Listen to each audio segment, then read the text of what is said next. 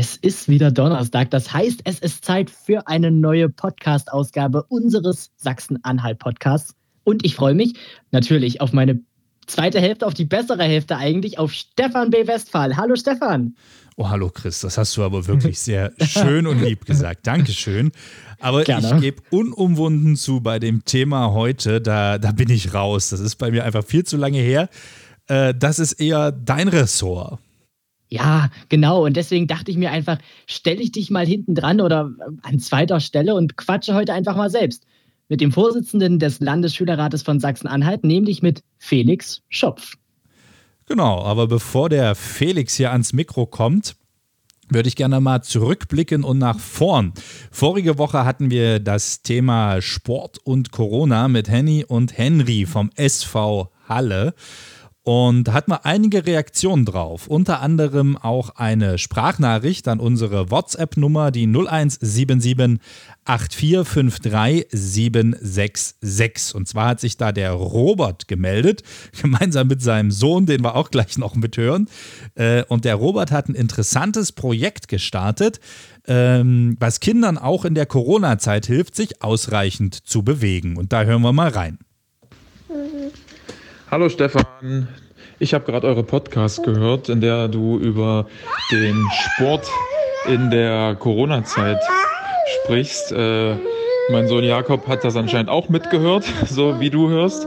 Ähm, ich wollte dich nur informieren, wir haben, beziehungsweise ich und meine Frau, äh, im letzten Jahr ein Projekt ins Leben gerufen, was wir Project Childhood nennen, über das wir gemeinsam mit ganz vielen bundesweiten Bewegungsexperten Kindersport online anbieten, damit Kinder im Lockdown und auch danach die ja, erforderlichen Bewegungsempfehlungen tatsächlich auch erreichen.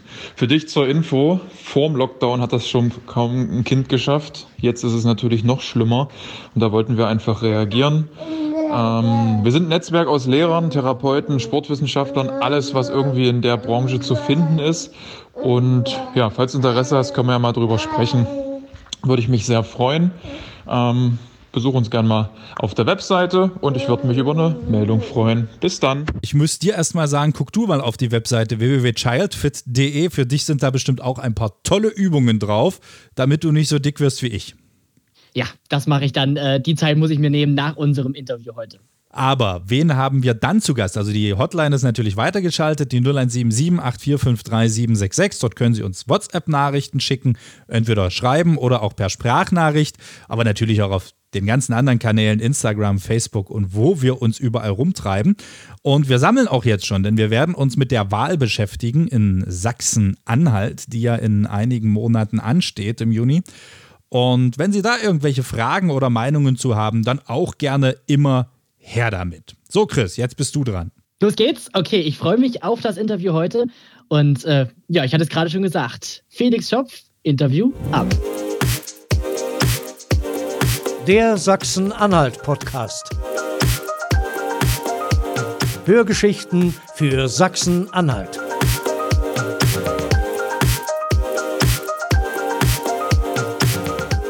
Und ich freue mich, dass ich jetzt äh, ihn am Mikrofon habe. Herzlich willkommen, Felix Schopf, dem Vorsitzenden des Landesschülerrates Sachsen-Anhalt. Herzlich willkommen, Felix. Hallo, danke, dass ich hier sein darf. Ja, Felix, äh, was, wie würdest du das beurteilen? Ich meine, jetzt nach der, nach dem zweiten Lockdown, sage ich mal, oder nach der zweiten Homeschooling-Zeit so richtig, weigern sich ja immer noch viele Lehrer, äh, ja, vor die Kamera zu treten beim, beim Homeschooling, weil sie immer noch denken, dass Schüler sie vielleicht aufnehmen könnten. Sind das für dich eigentlich noch Lehrer jetzt für die Zeit? Sind die noch angebracht oder sollten die eher ihren Job aufgeben?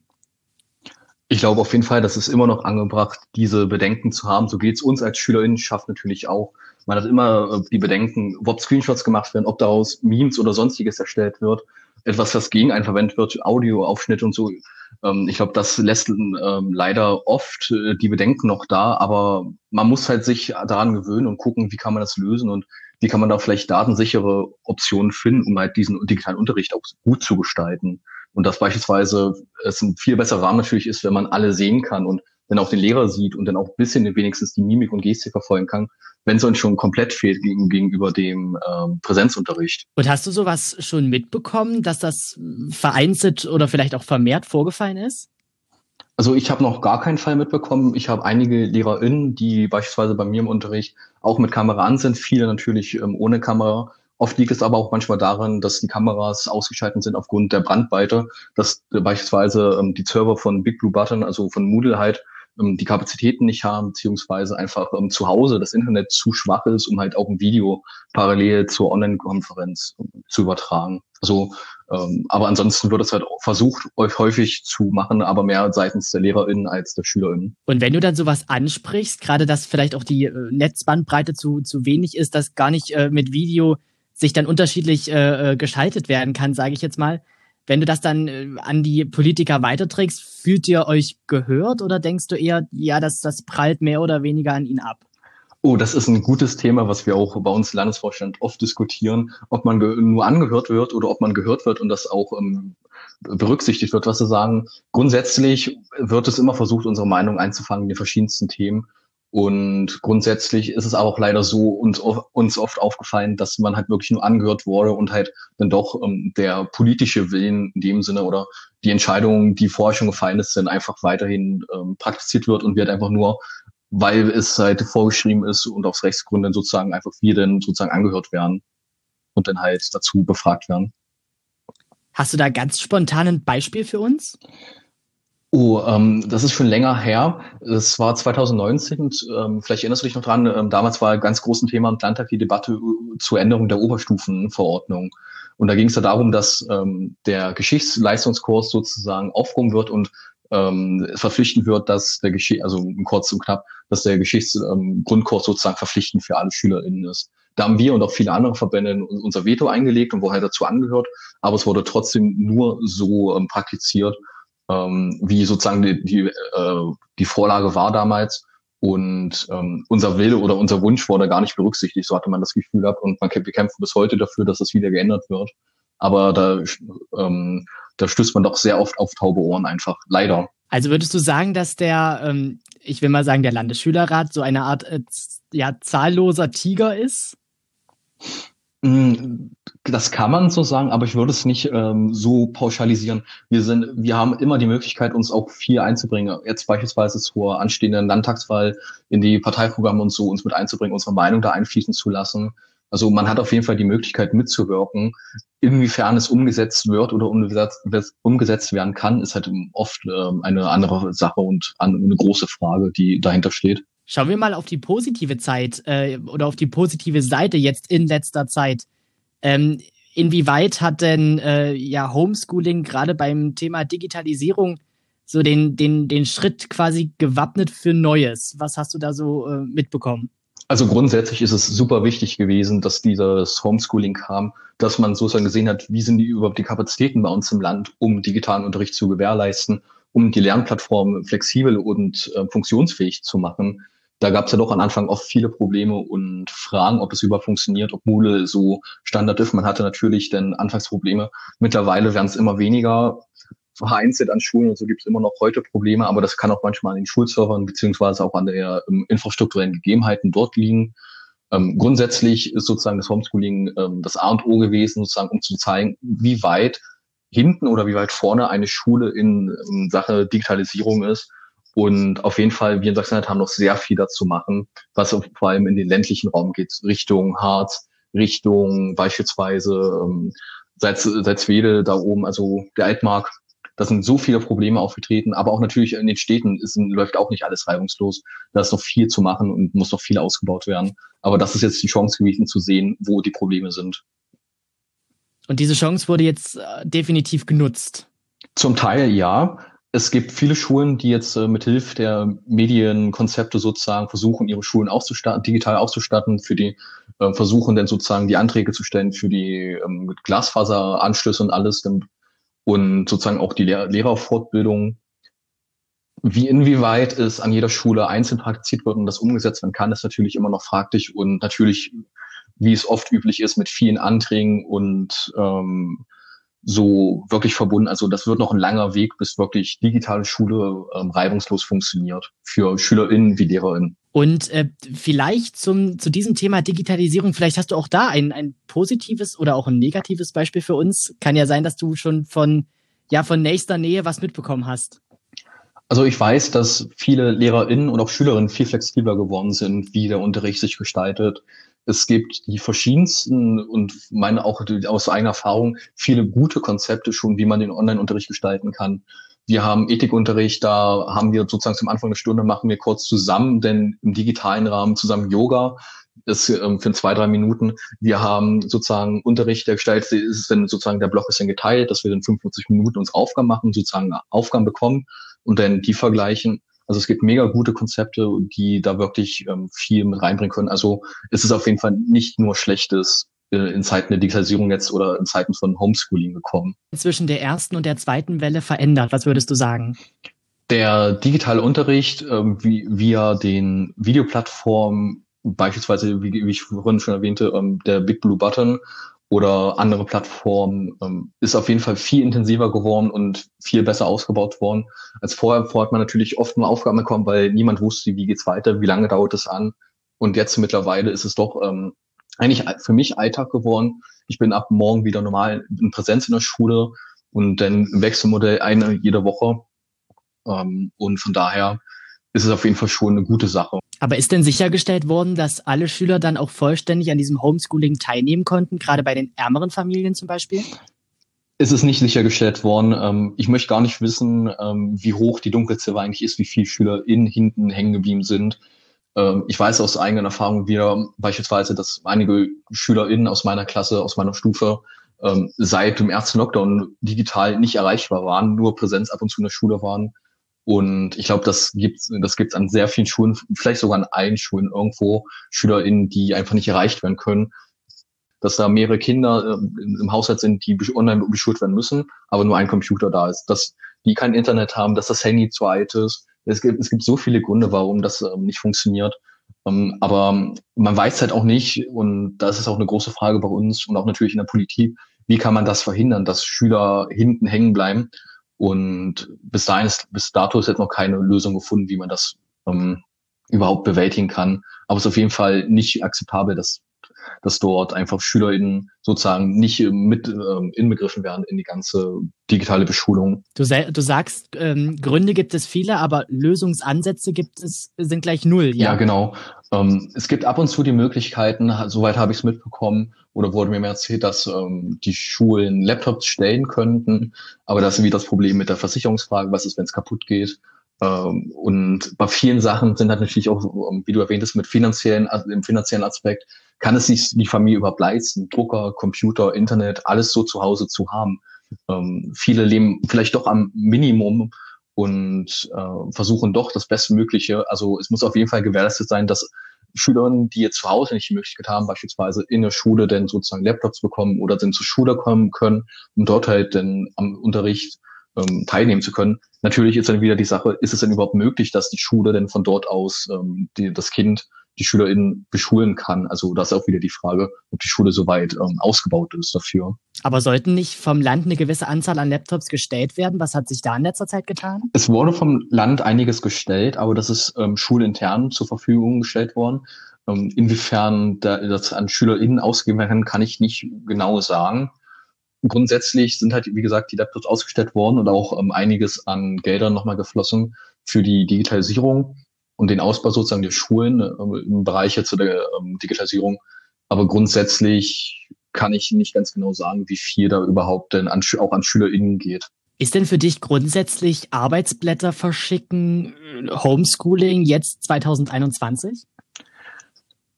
Es ist für mich Alltag, muss ich, das muss ich ehrlich dazu sagen. Ich habe auch kein Problem, ehrlich persönlich gesehen, ich habe da kein Problem mit, dass ich auch mal Aufgabenblätter bekomme und nicht den ganzen Tag vom Computer sitze, da bin ich auch sehr dankbar drüber. Ich glaube, ich habe manchmal Tage gehabt, wo ich dann so sechs bis zehn Stunden am Computer sitze und dann nur Online-Unterricht hatte. Das ist auch sehr anstrengend, dass man über meine Abwechslung, dass man mal neunzig Minuten an Arbeitsblättern arbeitet, auch sehr dankbar. Grundsätzlich, ich glaube, es gehört damit dazu und es fördert auf jeden Fall auch die verschiedenen Lerntypen, die in der Schule dann existent sind.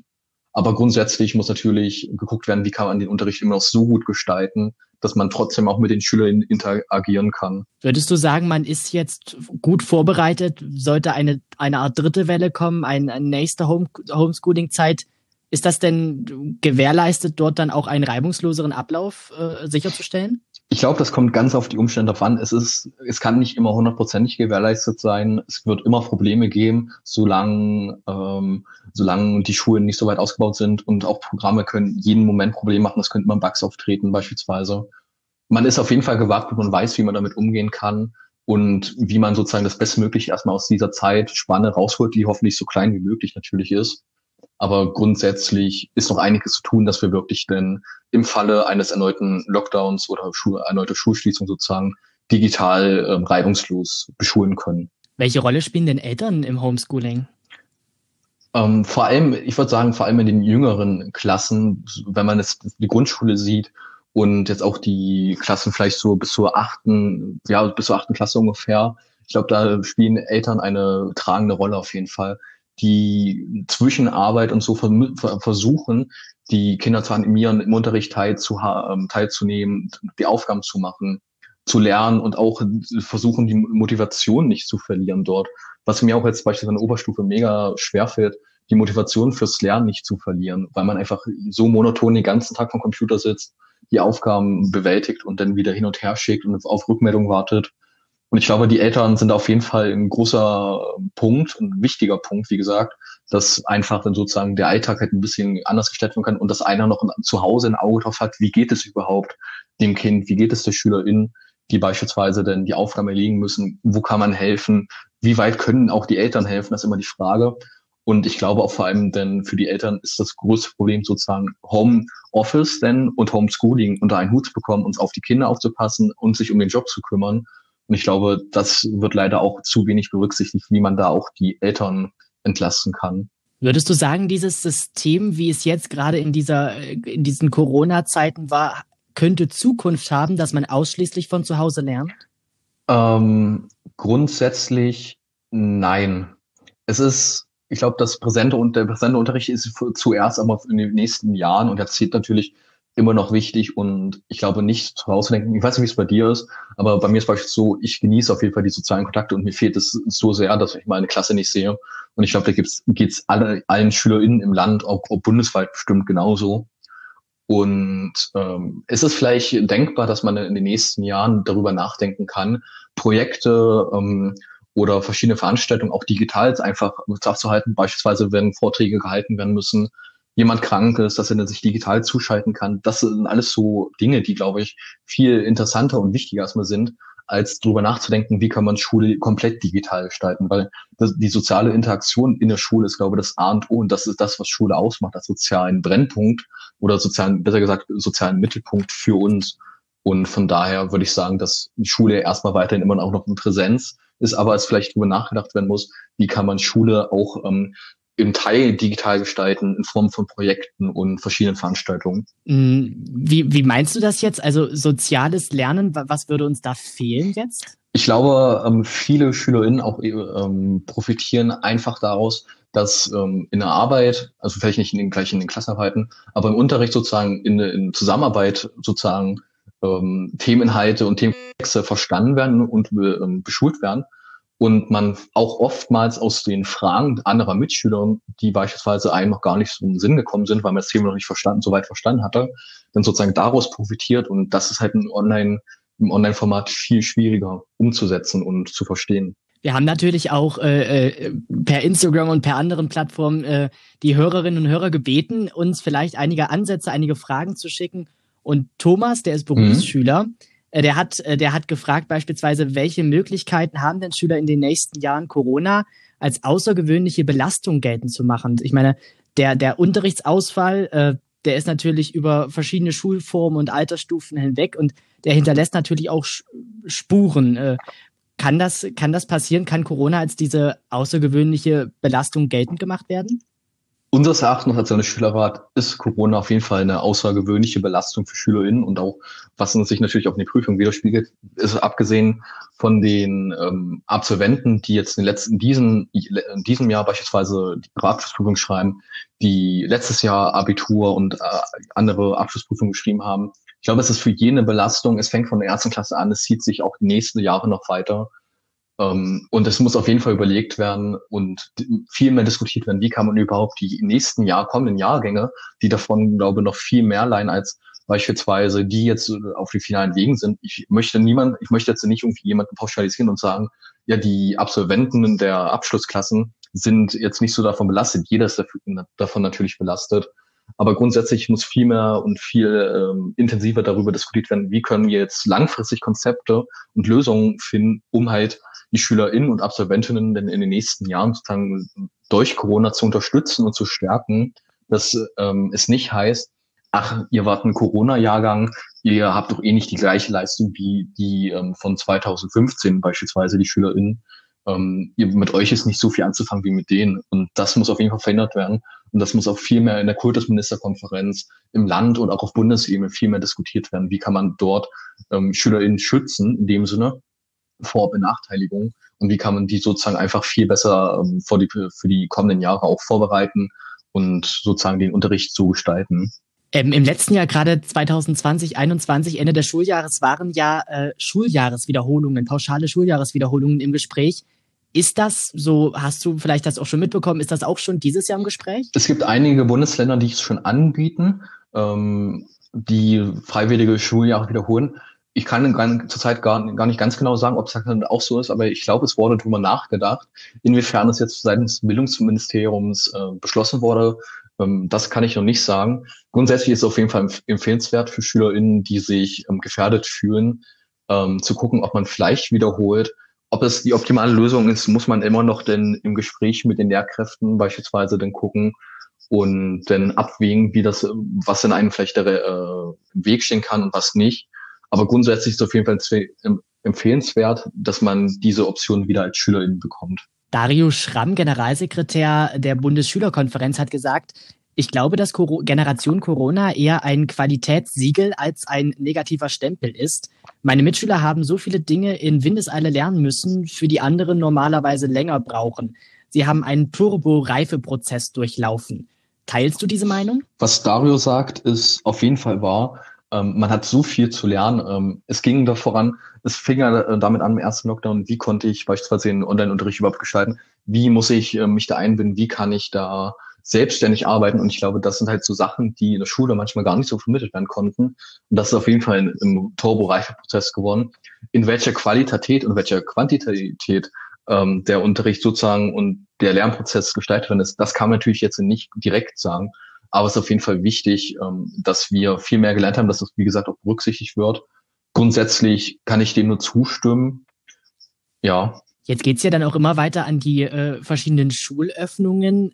Welche Unterschiede macht denn die Politik bei den äh, Öffnungen der Schulen? Also soweit äh, ist es ja so geregelt, dass die Abschlussklassen ja von vornherein sei, äh, ähm, in die Schule gehen und präsent sind. Ich glaube, in geteilten Klassen, so, sofern ich ähm, jetzt meinen Informationsstand habe, und sozusagen die Grundschulen jetzt mittlerweile auch gehen dürfen, mit, natürlich mit aufhängender Präsenzpflicht. Also niemand ist gezwungen, in die Schule zu gehen, aufgrund jetzt von Risikofaktoren und anderen ähm, ähm, Sachen, die da reinspielen können. Und jetzt sozusagen alle anderen Klassen im Wechselmodell, der, empfohlen ist das tägliche Wechselmodell, also dass immer tageweise dann sozusagen eine andere Gruppe da ist oder halt auch Wochenwechsel denn.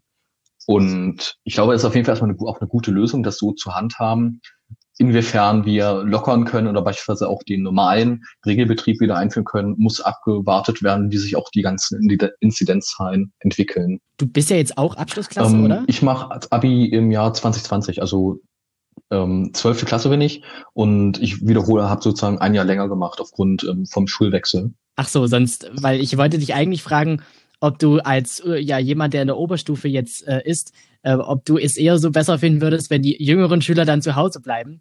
Aber du gehörst ja dann eigentlich mit zu den Schülern, äh, die zu Hause bleiben. Genau, genau. Ähm, aber grundsätzlich, ich weiß es von ähm, Mitgliedern im Landesschülerrat, die haben mir berichtet, es ist auf jeden Fall wichtig, dass alle beschult werden und niemand damit benachteiligt wird. Es muss natürlich trotzdem darauf aufgepasst werden, wie viele SchülerInnen in der Schule sind und wie viel kon- vermeintliche Kontakte dort entstehen können. Und da muss halt dann wirklich ähm, abgewogen werden, wie man das machen kann. Aber es dürfen auf jeden Fall nicht die jüngeren Schüler benachteiligt werden, nur damit die Prüfungen geschrieben werden können, beziehungsweise der Stoff da ist. Also es muss geguckt werden, dass auch alle eine faire, eine faire Bildung bekommen in dem Sinne. Dann vielleicht noch eine Frage, vielleicht sogar mit bitte um kurze Antwort. Äh, was würdest du denn sagen? Wie, wie sieht denn die Schule der Zukunft aus? Und ja, wie sieht, wie würde dein Leben dann nach der Schule aussehen? Also die Schule der Zukunft, ähm, Utop- natürlich eine kleine Utopie wieder, äh, digital sehr vorangeschritten. Lehrer, Lehrer wie Schüler können vernünftig mit der Technik umgehen und wissen auch, wie man im Notfall digital arbeitet.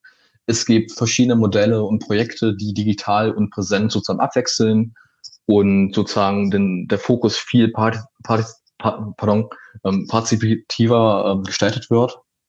Partizipativer, Entschuldigung.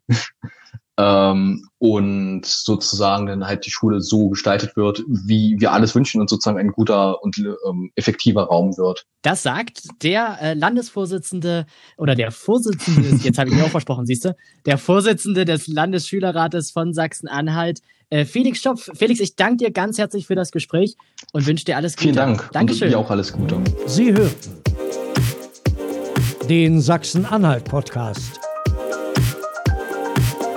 Hörgeschichten für Sachsen-Anhalt.